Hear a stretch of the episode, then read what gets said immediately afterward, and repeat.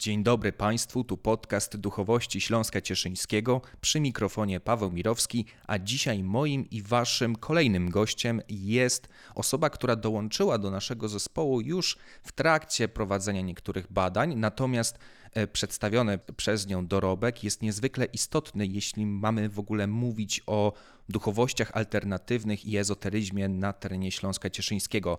Mm, przedstawiam Państwu mm, profesor z Uniwersytetu Warszawskiego, socjologa i antropologa Annę Mikołajko. Dzień dobry, pani profesor. Dzień dobry, witam serdecznie. Pani profesor skupiła się w swoich pracach przede wszystkim na działalności książnicy wiedzy duchowej oraz osobie Józefa Chobota, inicjatora właśnie działania tej oficyny wydawniczej. I Józef Chobot w zasadzie jest niezwykle ważnym, ważną postacią w całej tej kulturze, w środowisku ezoterycznym, czy też e, w ramach ogółu duchowości alternatywnej na, na, na Śląsku. I właśnie, tenże Józef Chobot. Pani profesor, kim on w zasadzie był i jak to się stało, że zaczął się interesować wiedzą o duchowości alternatywnej i religijności? Józef Chobot zaczynał jako nauczyciel i był rzeczywiście nauczycielem z zamiłowania, z prawdziwej pasji. Był też społecznikiem i był gorącym, naprawdę gorącym patriotą. To tak najkrócej można powiedzieć. Mhm. A z pracy nauczyciela podjął jako no, dwudziestoparoletni mężczyzna, czy nawet dwudziestoletni mężczyzna, to były ostatnie lata XIX wieku kontynuował tę pracę aż do odzyskania przez Polskę niepodległości w 1918 roku i w tym czasie prowadził również bardzo aktywną działalność społeczną. Od 1896 roku był członkiem Towarzystwa Domu Narodowego, był także członkiem czytelni ludowej w Cieszynie. Pisał też do miesięcznika pedagogicznego, a od 1899 roku był jego stałym współpracownikiem. Co jeszcze? No, udzielał się także jako prezes tak zwanego Gniazda Sokoła w Karwinie. Ponadto zachęcał do zbierania składek na polską szkołę we Frysztacie. No i angażował się w ogóle w różne inicjatywy, zwłaszcza te, które popierały polskość na tym terenie. Przepraszam, czy była jakaś konkretna dziedzina, którą się zajmował Chobot jako pedagog i nauczyciel? Tego nie udało mi się ustalić. Wydaje się, to znaczy to też nie jest takie pewne, ale y, skończył studium nauczycielskie, czyli on był przygotowany do tego, to znaczy nie jest pewne, czy skończył studium nauczycielskie, ale raczej tak, i był przygotowany do takiego nauczania na dość elementarnym poziomie, mhm. o czym wyświadczyło to, o czym właśnie za chwilę pewnie powiem, to znaczy y, świadczyłyby jego no między innymi wyjazdy, na których się za, y, zapoznawał z osiągnięciami na tym terenie. Skończyliśmy na tym, że wybuchła wojna. Mhm, tak. Co się z nim w czasie wojny działo, no, to też jest bardzo ciężko ustalić. Natomiast y, po wojnie przyjął i po odzyskaniu przez Polskę niepodległości, co było zresztą jego marzeniem, przyjął posadę urzędnika rządu krajowego w Cieszynie. I równocześnie starał się o etat, o pracę nauczyciela nawet y, otrzymał od 1 kwietnia 1919 roku tymczasowy etat Szkolnictwa Ludowego Rady Narodowej, ale nie wyznaczono mu stałej posady. I ostatecznie nauczycielem nie został, prawdopodobnie dlatego, że chciał do szkolnictwa wprowadzić własne pomysły. Ja spotkałam się z taką informacją, że no, startował do konkursu ale wygrał ktoś, kto uznawał bardziej tradycyjne metody, więc stąd właśnie to, to przypuszczenie, że chodziło o to, że miał takie dosyć no, niepopularne w szkolnictwie pomysły. I Chobot miał wówczas 44 lata. Miał też już wyraźnie ukształtowaną wizję społeczeństwa przyszłości. W tym społeczeństwie rozwój duchowy oraz ochrona przyrody były ważniejsze od rozwoju przemysłowego, a do zmiany priorytetów miała doprowadzić między innymi edukacja i wychowanie oparte w znacznej mierze na modelu steinerowskim. Mhm. No i tu właśnie pojawia się odpowiedź na Pana pytanie, jak doszedł do tej swojej koncepcji, do, tego swojego, do tej swojej fascynacji nurtami ezoterycznymi. Właściwie one wynikały z pasji pedagogicznej. Otóż w połowie lipca 1898 roku, miał więc wtedy zaledwie 24 lata, wyjechał do Wiednia. I tam w Wiedniu zetknął się z inną koncepcją kształcenia i wychowania. Podkreślał to w swoich artykułach e, do właśnie miesięcznika e, pedagogicznego, że w tamtym modelu kształcenia e, i edukacji panują przede wszystkim serdeczność, bezpośredniość, koleżeńskość, akceptacja. No, krótko mówiąc, jest kładziony nacisk na dobrą atmosferę, na stworzenie dobrej atmosfery. Tam także rola humoru była ważna. I to sprzyja osiąganiu wyników. To budzi zamiłowanie i do nauki, i do pracy. I zobaczył też wpływ dostarczania, jak mówił, duszy zdrowej karmy. Mm, o co tu chodziło? Chodziło o zwiedzanie zabytków, oglądanie różnych zbiorów, urządzeń.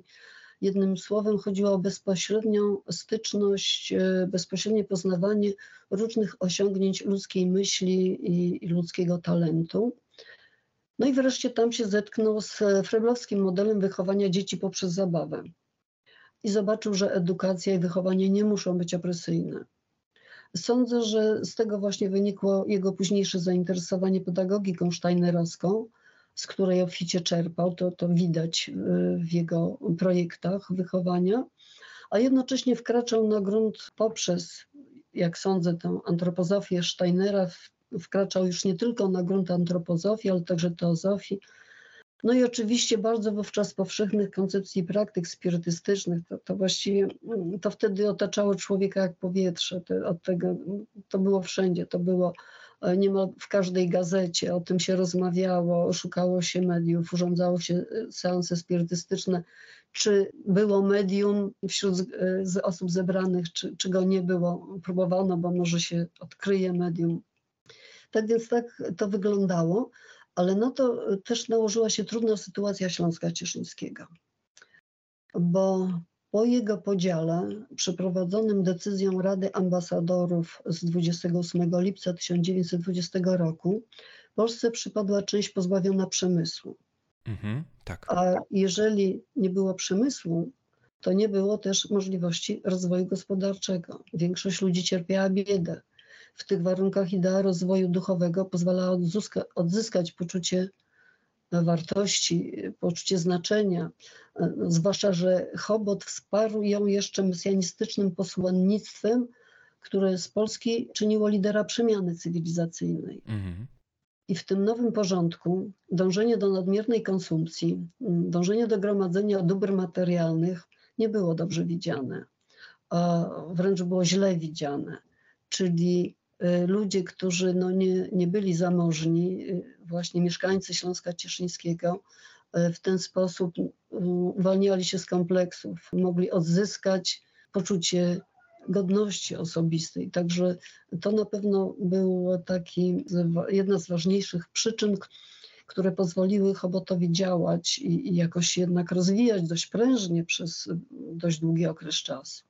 Czyli po prostu te sytuacje, które dotyczyły mieszkańców Śląska Cieszyńskiego, nagle dobrze się zgrały e, z działalnością i ideami, które zaczął, którymi zaczął interesować się Józef Chobot.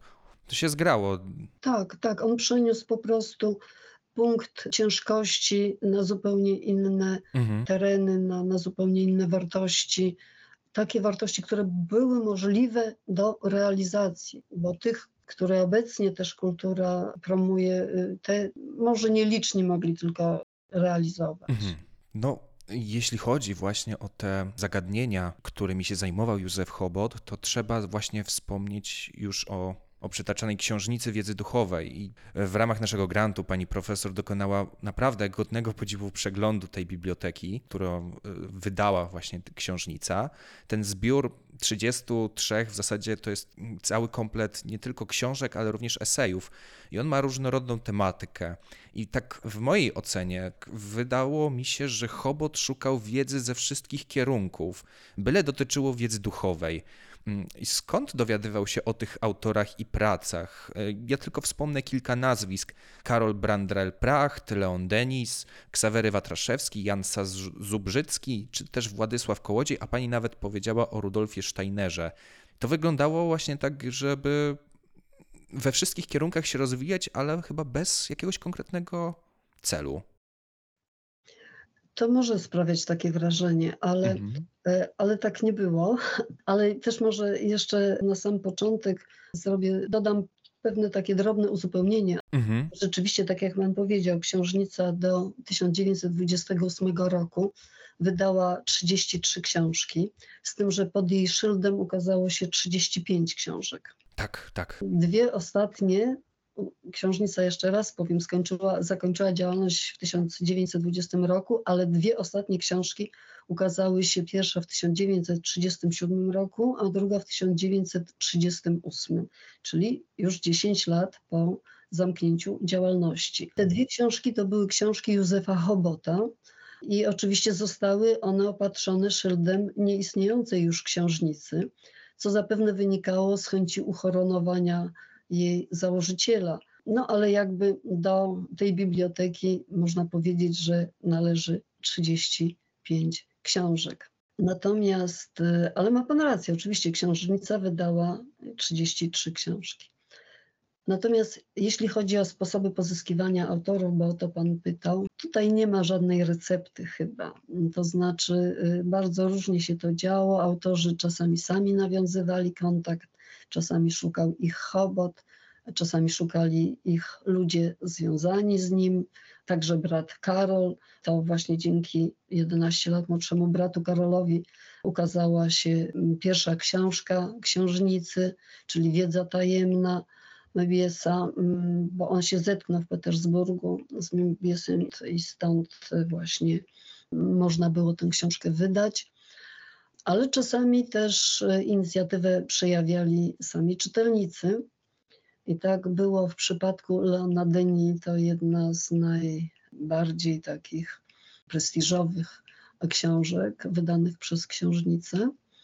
Otóż e, z prośbą o zgodę na wydanie Życia po śmierci Leona Denis zwrócił się do autora mieszkający na stałe w Paryżu inżynier Wiktor Marendowski. I Mhm. zgodę tę dostał bez problemu, ponieważ Denis służył w wojsku pod dowództwem generała Ludwika Mierosławskiego, którego darzył ogromną sympatią.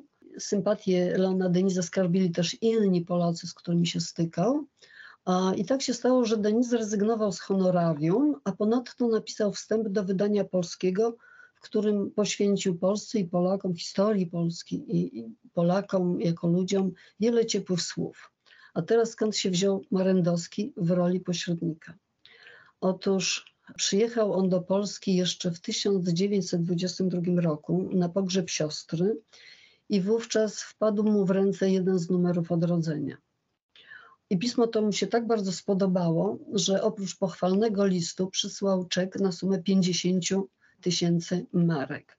Później przysyłał też kolejne czeki. No, to nie było tak bardzo dużo w tamtym czasie, bo tak przeciętnie te lepsze książki księżnicy kosztowały właśnie około 5 tysięcy marek, no ale jednak składki, które e, otrzymywała księżnica, czy w ogóle Chobot na Bractwo Odrodzenia Narodowego były no, o wiele niższe, więc e, można powiedzieć, że mimo wszystko była, był to czek z punktu widzenia wydawnictwa wspaniały.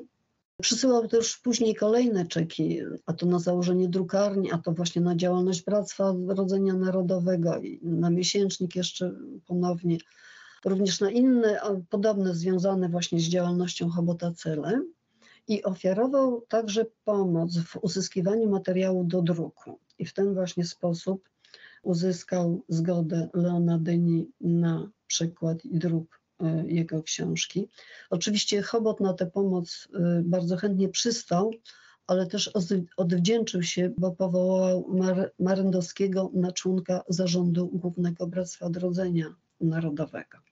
Także to była taka historia, którą no, dość łatwo było prześledzić, bo tutaj są na ten temat informacje, nawet one się ukazały, można je pozbierać właściwie z, z y, różnych stron z odrodzenia. Natomiast inaczej było z Ksawerym Watraszewskim. E, Ksawery Watraszewski przyciągnął uwagę Chobota książką z tajemnych dziedzin ducha. Ta książka była wydana e, w 1917 roku, ale Chobot miał do czynienia z późniejszym wydaniem, najwyraźniej, bo, bo, bo podał późniejszą datę. I fragmenty tej książki ukazywały się, tam bodajże 1919, jeśli dobrze pamiętam, e, Chobot podawał. E, Fragmenty tej książki ukazywały się innymi w Kurierze Polskim, w Gazecie Warszawskiej, także w Journal de Pologne. I Chobot zaproponował e, Watraszewskiemu własne łamy. Otworzył w odrodzeniu nawet dział mediumizmu rewelacyjnego, tak go nazwał. Wydał też dalszy ciąg pod nazwą Dalsze rewelacje Grzegorza VII papieża w 1921 roku. Czyli była to doskonale zapowiadająca się współpraca, ale niestety zakłóciły ją wkrótce pewne nieporozumienia.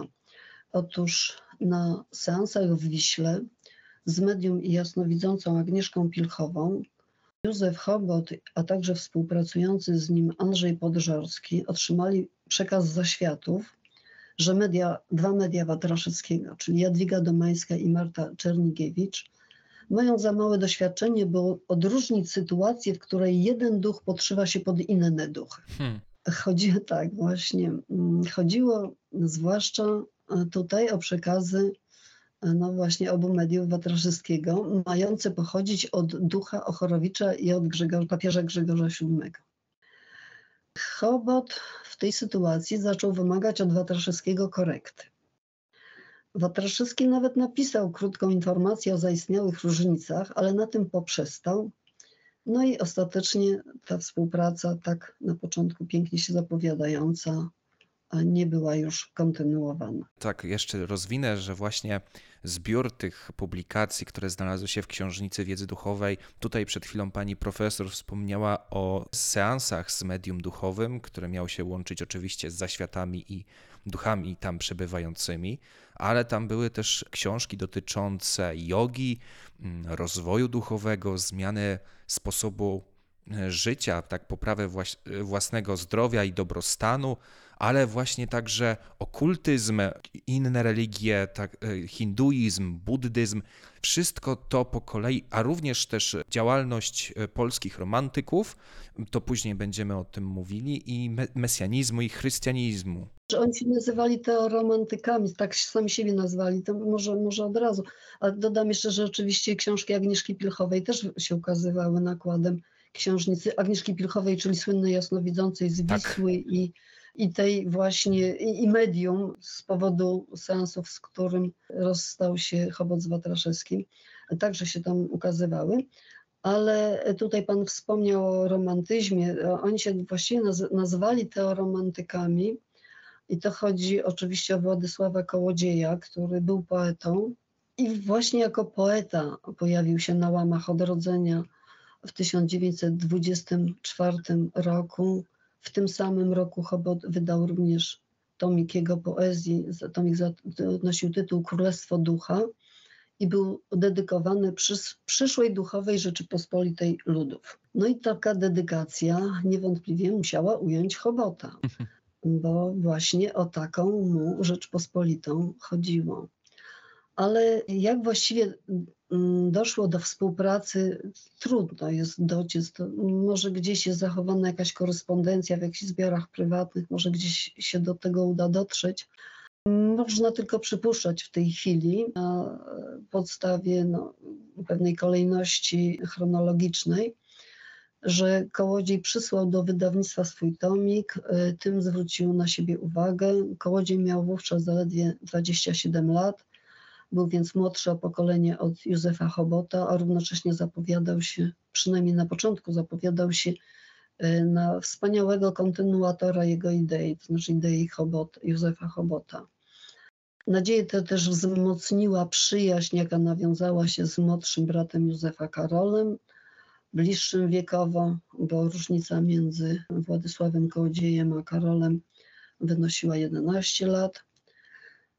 No tak to wygląda, jak powiedziałam, z pewnych sekwencji czasowych, ale gdyby uwierzyć Kołodziejowi, jednym ze swoich wywiadów stwierdził, że powołane przez niego lechickie koło czcicieli Światowida rozpoczęło działalność w 1921 roku, czyli w tym samym roku, w którym powstała Książnica Wiedzy Duchowej. No i gdyby to była prawda, to wtedy początki współpracy z braćmi Chobotami, również członkami Lechickiego Koła, wyglądałyby inaczej. Tylko tyle, że jak dotąd nie udało się znaleźć źródeł potwierdzających słowa kołodzieja, pamięć bywa oczywiście zawodna, mógł y, przesunąć te 2, 3, 4 lata. No i gdyby przyjąć jednak wersję kołodzieja, to wtedy pojawiają się różne pytania.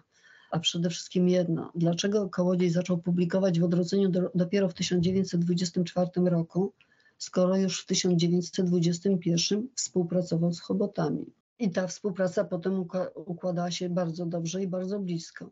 Dlatego nie, nie przypuszczam, żeby ten kierunek poszukiwań przyniósł jakieś e, rezultaty. Myślę, że po prostu niestety jednak Lechickie, wbrew temu, co, co twierdzą kontynuatorzy Lechickiego Koła Czcicieli Światowida, e, jednak koło to zostało za, założone nieco później, raczej tak bliżej 1924 roku.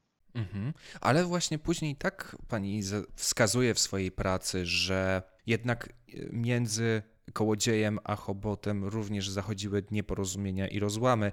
Zresztą właśnie to jest dość fascynujące, że o kołodzieju zresztą można znaleźć niektóre informacje, że był jednym z tych pionierów dwudziestowiecznego ruchu neopogańskiego, czy teraz by można powiedzieć rodzimowierczego, e, rekonstrukcji rodzimowierstwa a później po wojnie szukał dla siebie odpowiedniego kościoła w nurcie chrześcijańskiego. I właśnie to mnie zaskakuje, że ten synkretyzm religijno-duchowy, kulturowy sprawia, że pomimo tego, że jest jakaś wizja duchowego odrodzenia, to ona nigdy nie była skonkretyzowana, nawet jeżeli dominował tam chrystianizm. I to jest taki mój.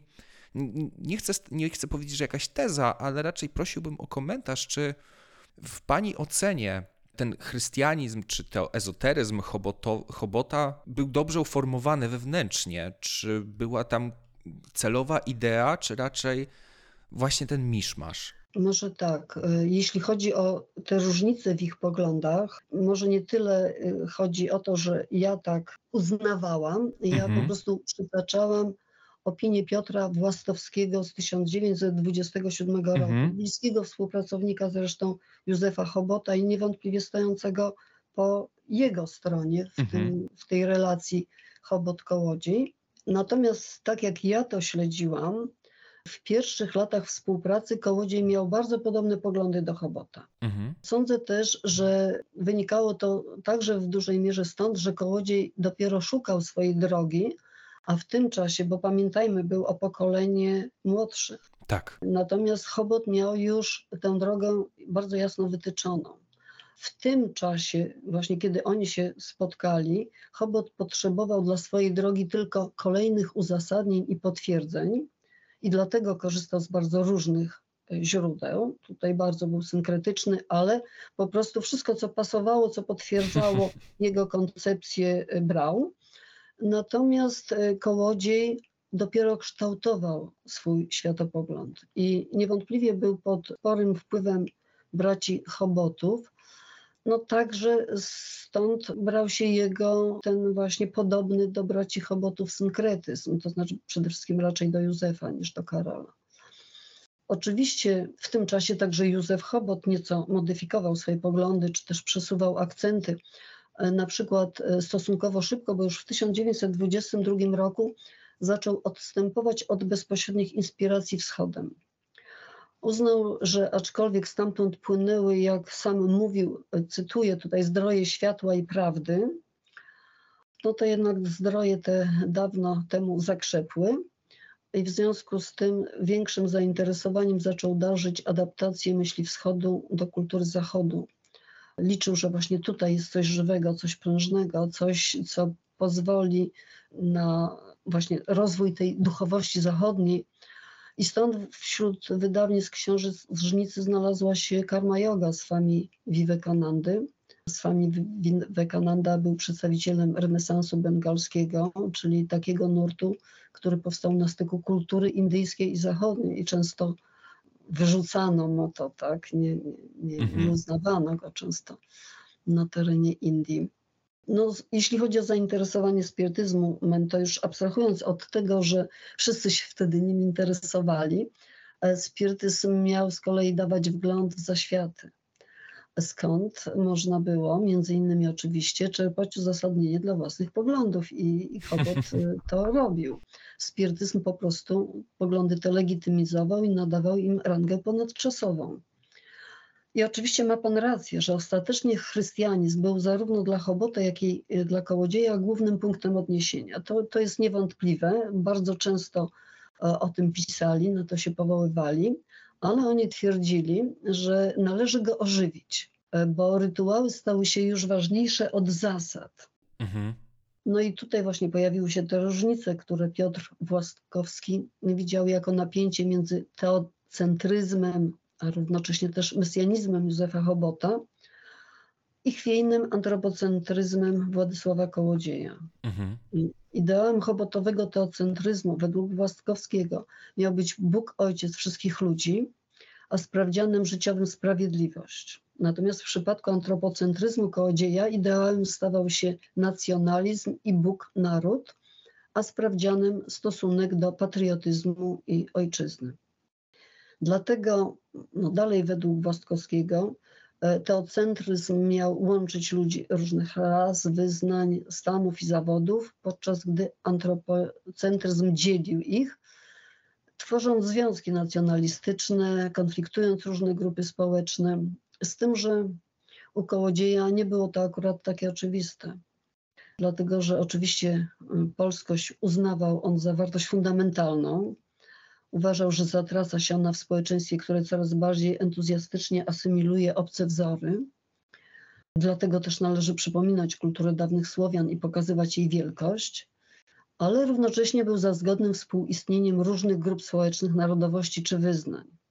No i tak jak pan już powiedział, Kołodziej w 1929 roku przystąpił do Polskiego Narodowego Kościoła Katolickiego, 10 lat później do Zjednoczenia Kościołów Chrystusowych, by wreszcie w 1940 roku zostać metodystą i osiągnąć tam nawet dość szybko godność pastora. No, to właśnie bardzo dużo mówi, jak sądzę, o kręgu jego poszukiwań i o ich intensywności.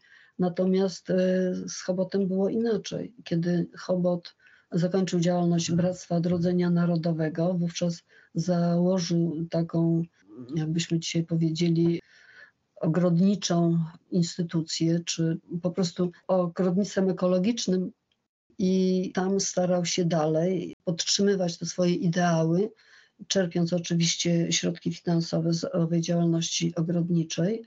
Jak mówił, założył Bractwo Odrodzenia Duchowego, Bractwo Odrodzenia Duchowego, które jakby istniało w głębi tych ludzi, którzy to uznawali bez żadnych statutów, bez żadnych paragrafów, jak mówił, po prostu to było coś całkowicie wewnętrznego, należącego do e, światopoglądu konkretnej jednostki i praktykowane właśnie przez konkretnych bardzo ludzi. On wierzył, że istnieje rzeczywistość oczywiście pozamaterialna i że właśnie w tej rzeczywistości te, takie działania mają sens i one się jakoś tam spotkają, one tam dadzą w końcu jakieś efekty także e, konkretne już na Ziemi, już w tym świecie materialnym, w to wierzę.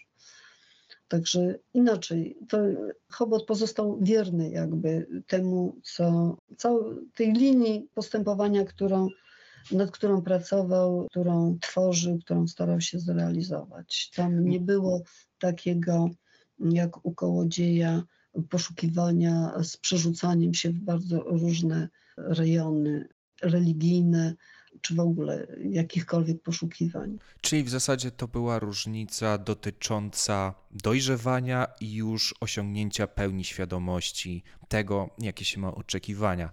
To bardzo interesujące, szczególnie właśnie, że podkreślamy, że no my nadal się uczymy i stabilizujemy. Chyba okazuje się, że taka pełna dorosłość to jest około 30-35 roku życia. Tak się wydaje. Tak, tak to socjologowie zresztą widzą 35 rok byłby tu granicą. Tak. Ale wróćmy właśnie do Bractwa Odrodzenia Narodowego to można powiedzieć, że to było ogólnie stowarzyszenie krzewiące wartości rozwoju duchowego, które promowało projekt odnowy społeczeństwa. Mm, wspomniała już Pani o teocentryzmie Chobota. Jakie jeszcze podstawy miała ta, ten program odnowy zawarty w projekcie Bractwa? Ja bym tego nie wiązała z teocentryzmem czy z jakimikolwiek Aha. nurtami, to znaczy tych podstaw, tego Aha, rodzenia. aha. To wszystko, co, y, o czym mówiliśmy, jakby potwierdzało. Natomiast fundamentem, moim zdaniem, była tu negacja cywilizacji techniczno-przemysłowej i nieumiarkowanego dążenia do pomnażania dóbr materialnych. To, było, to była taka podstawa. On, Kobot, nie chciał absolutnie zaakceptować nieumiarkowanego dążenia do pomnażania dóbr materialnych, które wynikało i jakby które promowała, promowało cywilizacja techniczno-przemysłowa. Fascynacja dobrami materialnymi, pragnienie ich zdobycia, według Chobota miały budzić nienasycone żądze. Mhm. Z kolei te żądze prowadziły do nieustannych walk wszystkich ze wszystkimi. I tak, e, zdaniem Chobota, powstawały społeczne podziały, a ludzie się deprawowali, tak naj, najkrócej mówiąc. E, W związku z tym uznał, że należy odwrócić wektory. Zamiast uzależniać się od rzeczy i licytować stanem posiadania, trzeba zacząć panować nad rzeczami. Zamiast w oszałamiającym tempie rozwijać przemysł i technologię, trzeba zacząć rozwijać się samemu. I właśnie tutaj przychodziły, pojawiały się te różne techniki. Temu właśnie miały służyć różne techniki i szkoły rozwoju duchowego, czerpane zarówno z myśli wschodu, jak i z myśli zachodu. Chobot wierzył po prostu, że y, takie techniki, takie praktyki, takie systemy myślenia mogą stymulować i rozwijać intelektualnie, mogą stymulować w ogóle rozwój intelektualny, mogą stymulować rozwój moralny, emocjonalny. Wierzył, że nawet obudzą zdolności paranormalne. Tę wiarę zaszczep- chciał przynajmniej zaszczepić, yy, albo i zaszczepił członkom Bractwa Odrodzenia Narodowego i to właśnie miał być fundament nowej cywilizacji. A zmiany te miała zapoczątkować Polska i tu się pojawia idea mesjanistyczna, bo Chobot, a za nim członkowie Bractwa Odrodzenia Narodowego byli przekonani, że sam Bóg wyznaczył Polsce takie posłannictwo. I to był taki no, najbardziej głęboki rdzeń wszystkiego, co, co tam się działo.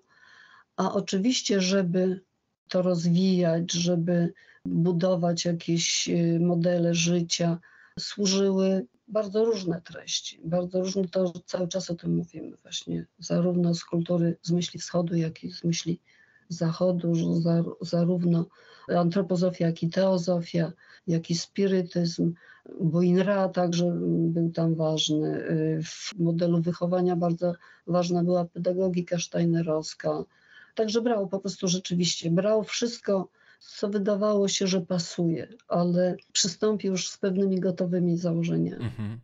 W ogóle bardzo fascynujące to, co pani przedstawiła, ponieważ wychodzi na to, że bractwo miało być, brzmi jak osobliwe odejście od powszechnych trendów, które były związane z postępem i rozwojem przemysłowym. Tym bardziej właśnie, że w latach dwudziestych w Polsce przeżywa się no jeszcze właśnie elementy młodopolskości chyba, właśnie ten nawrót do romantyzmu, odbudowanie regionów polskich.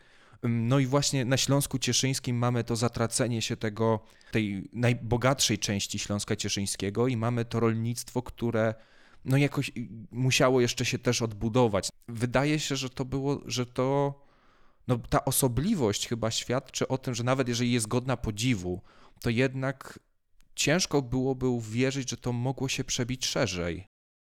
No, trzeba przyznać, że Chobot działał niesłychanie prężnie, nawet się przebił, przebił się do Hajnówki między innymi, przebił się na tereny obecnej Ukrainy, on się przebijał, ale Mhm. to, to jednak w pewnym momencie jakoś zatraciło tę dynamikę. A w Pani ocenie czego jakby zabrakło do tego sukcesu, jeżeli były szanse na to?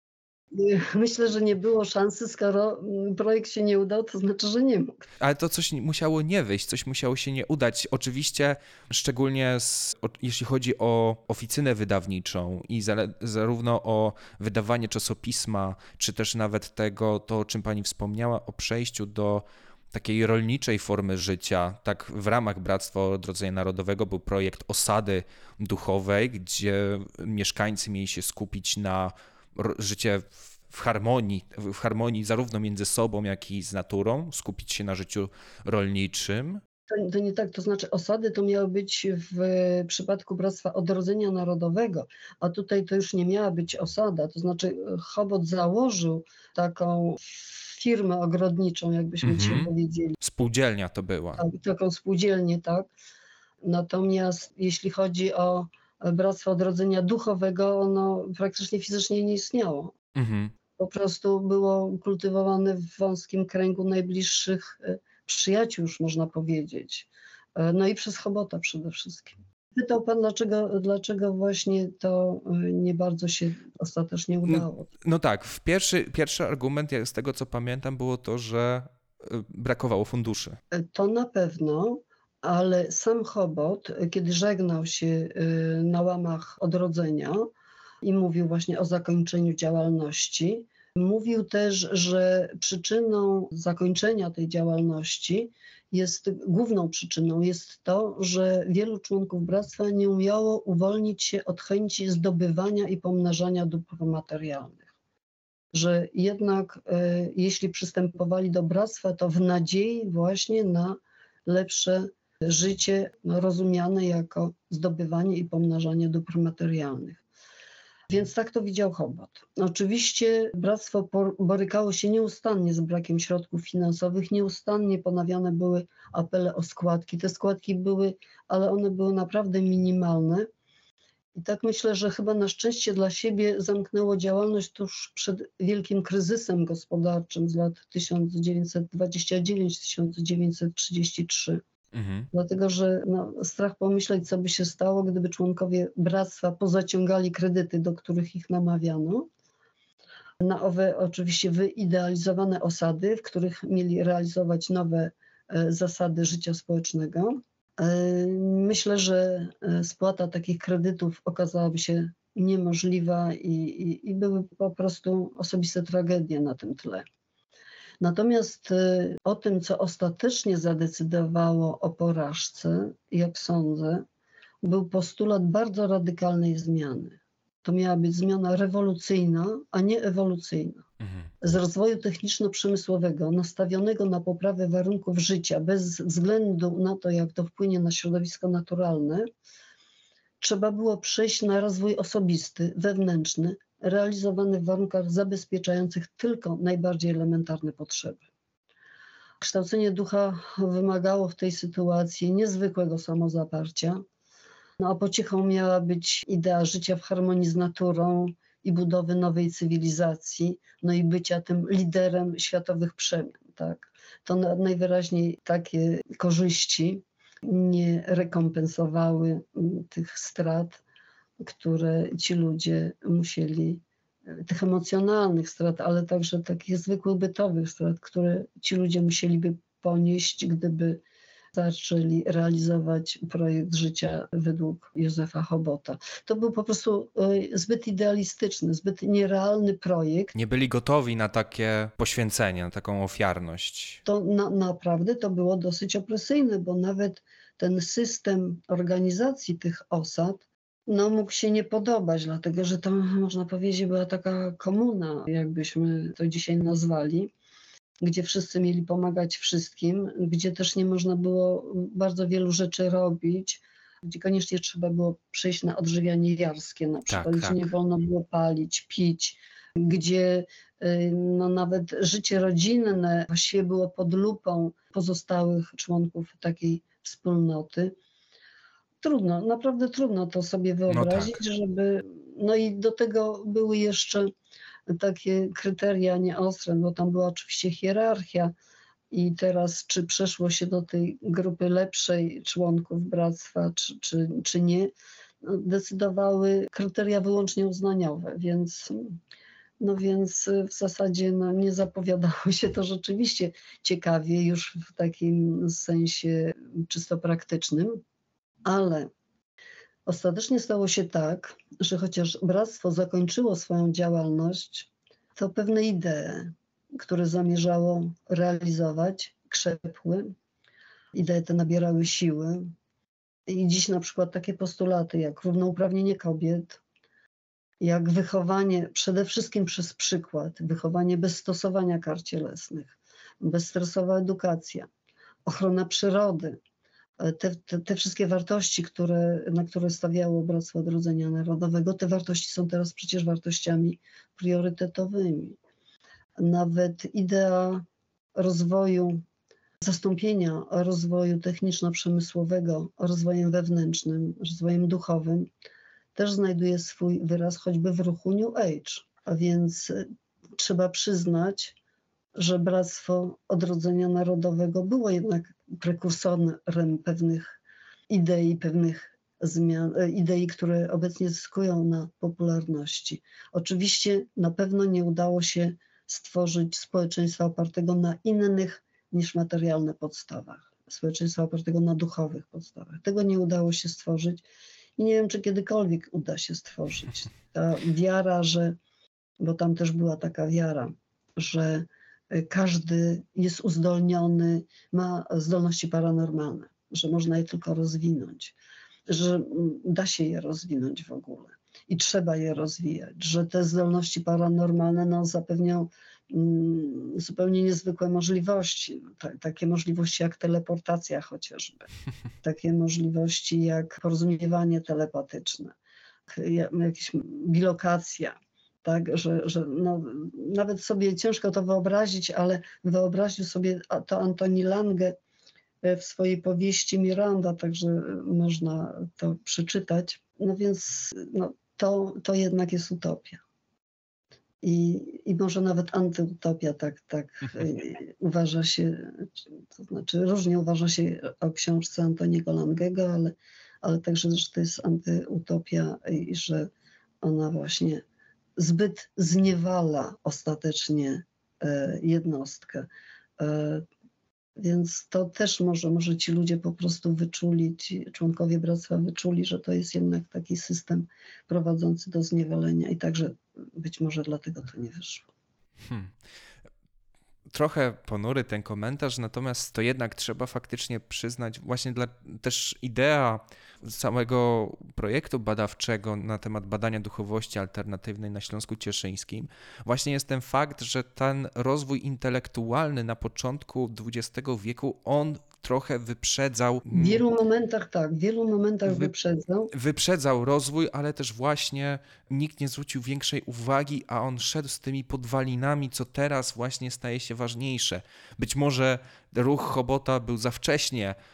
Na pewno warto badać, pogłębiać te badania, bo ich nie, nie, nie ceni się tej działalności, nie ceni się tych zmian, uważa się je za no, zbyt egzotyczne może, ale one jednak po pierwsze były zapowiedzią czegoś, co wkrótce nadejdzie, a po drugie jednak w jakimś tam stopniu wpływ miały. Nie wiemy w jakim stopniu i to warto się dowiedzieć. I myślę, że jeszcze jest tu jedna bariera, jeśli chodzi o te badania, mianowicie ten język, język, którego oni używali, też tam mm, jakby mesjanistyczna idea, że no właśnie wszystko zależy od Polski, że, że Polska jest tym liderem, będzie tym liderem, że Polska poniosła ciężkie ofiary i to jakby jej się należy z woli Boga i z okrutnej historii.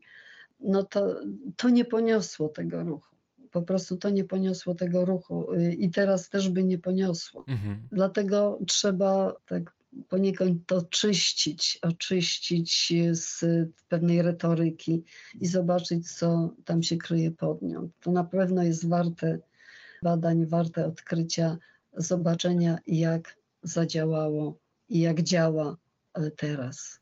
No właśnie, tak słowem kończącym, bardzo idealnie pasuje, że ten język Chobota i Bractwa Odrodzenia Narodowego jest właśnie pełne, to już się tak dawno mówił, pełnego namiętności, pełne emocji i ognistego jakby zaangażowania emocjonalnego w to, co się wyraża. Szanowni Państwo, o Józefie Chobocie, jego ideach i jego programie odnowy duchowej rozmawiałem, miałem przyjemność rozmawiać z profesor Anną Mikołajko, e, socjolog, antropolog kulturową z Uniwersytetu Warszawskiego. Pani profesor serdecznie dziękuję za rozmowę. To była czysta przyjemność. Ja również serdecznie dziękuję i dziękuję także za bardzo ciekawe pytania. Dziękuję i do zobaczenia. Do następnego razu. Do następnego.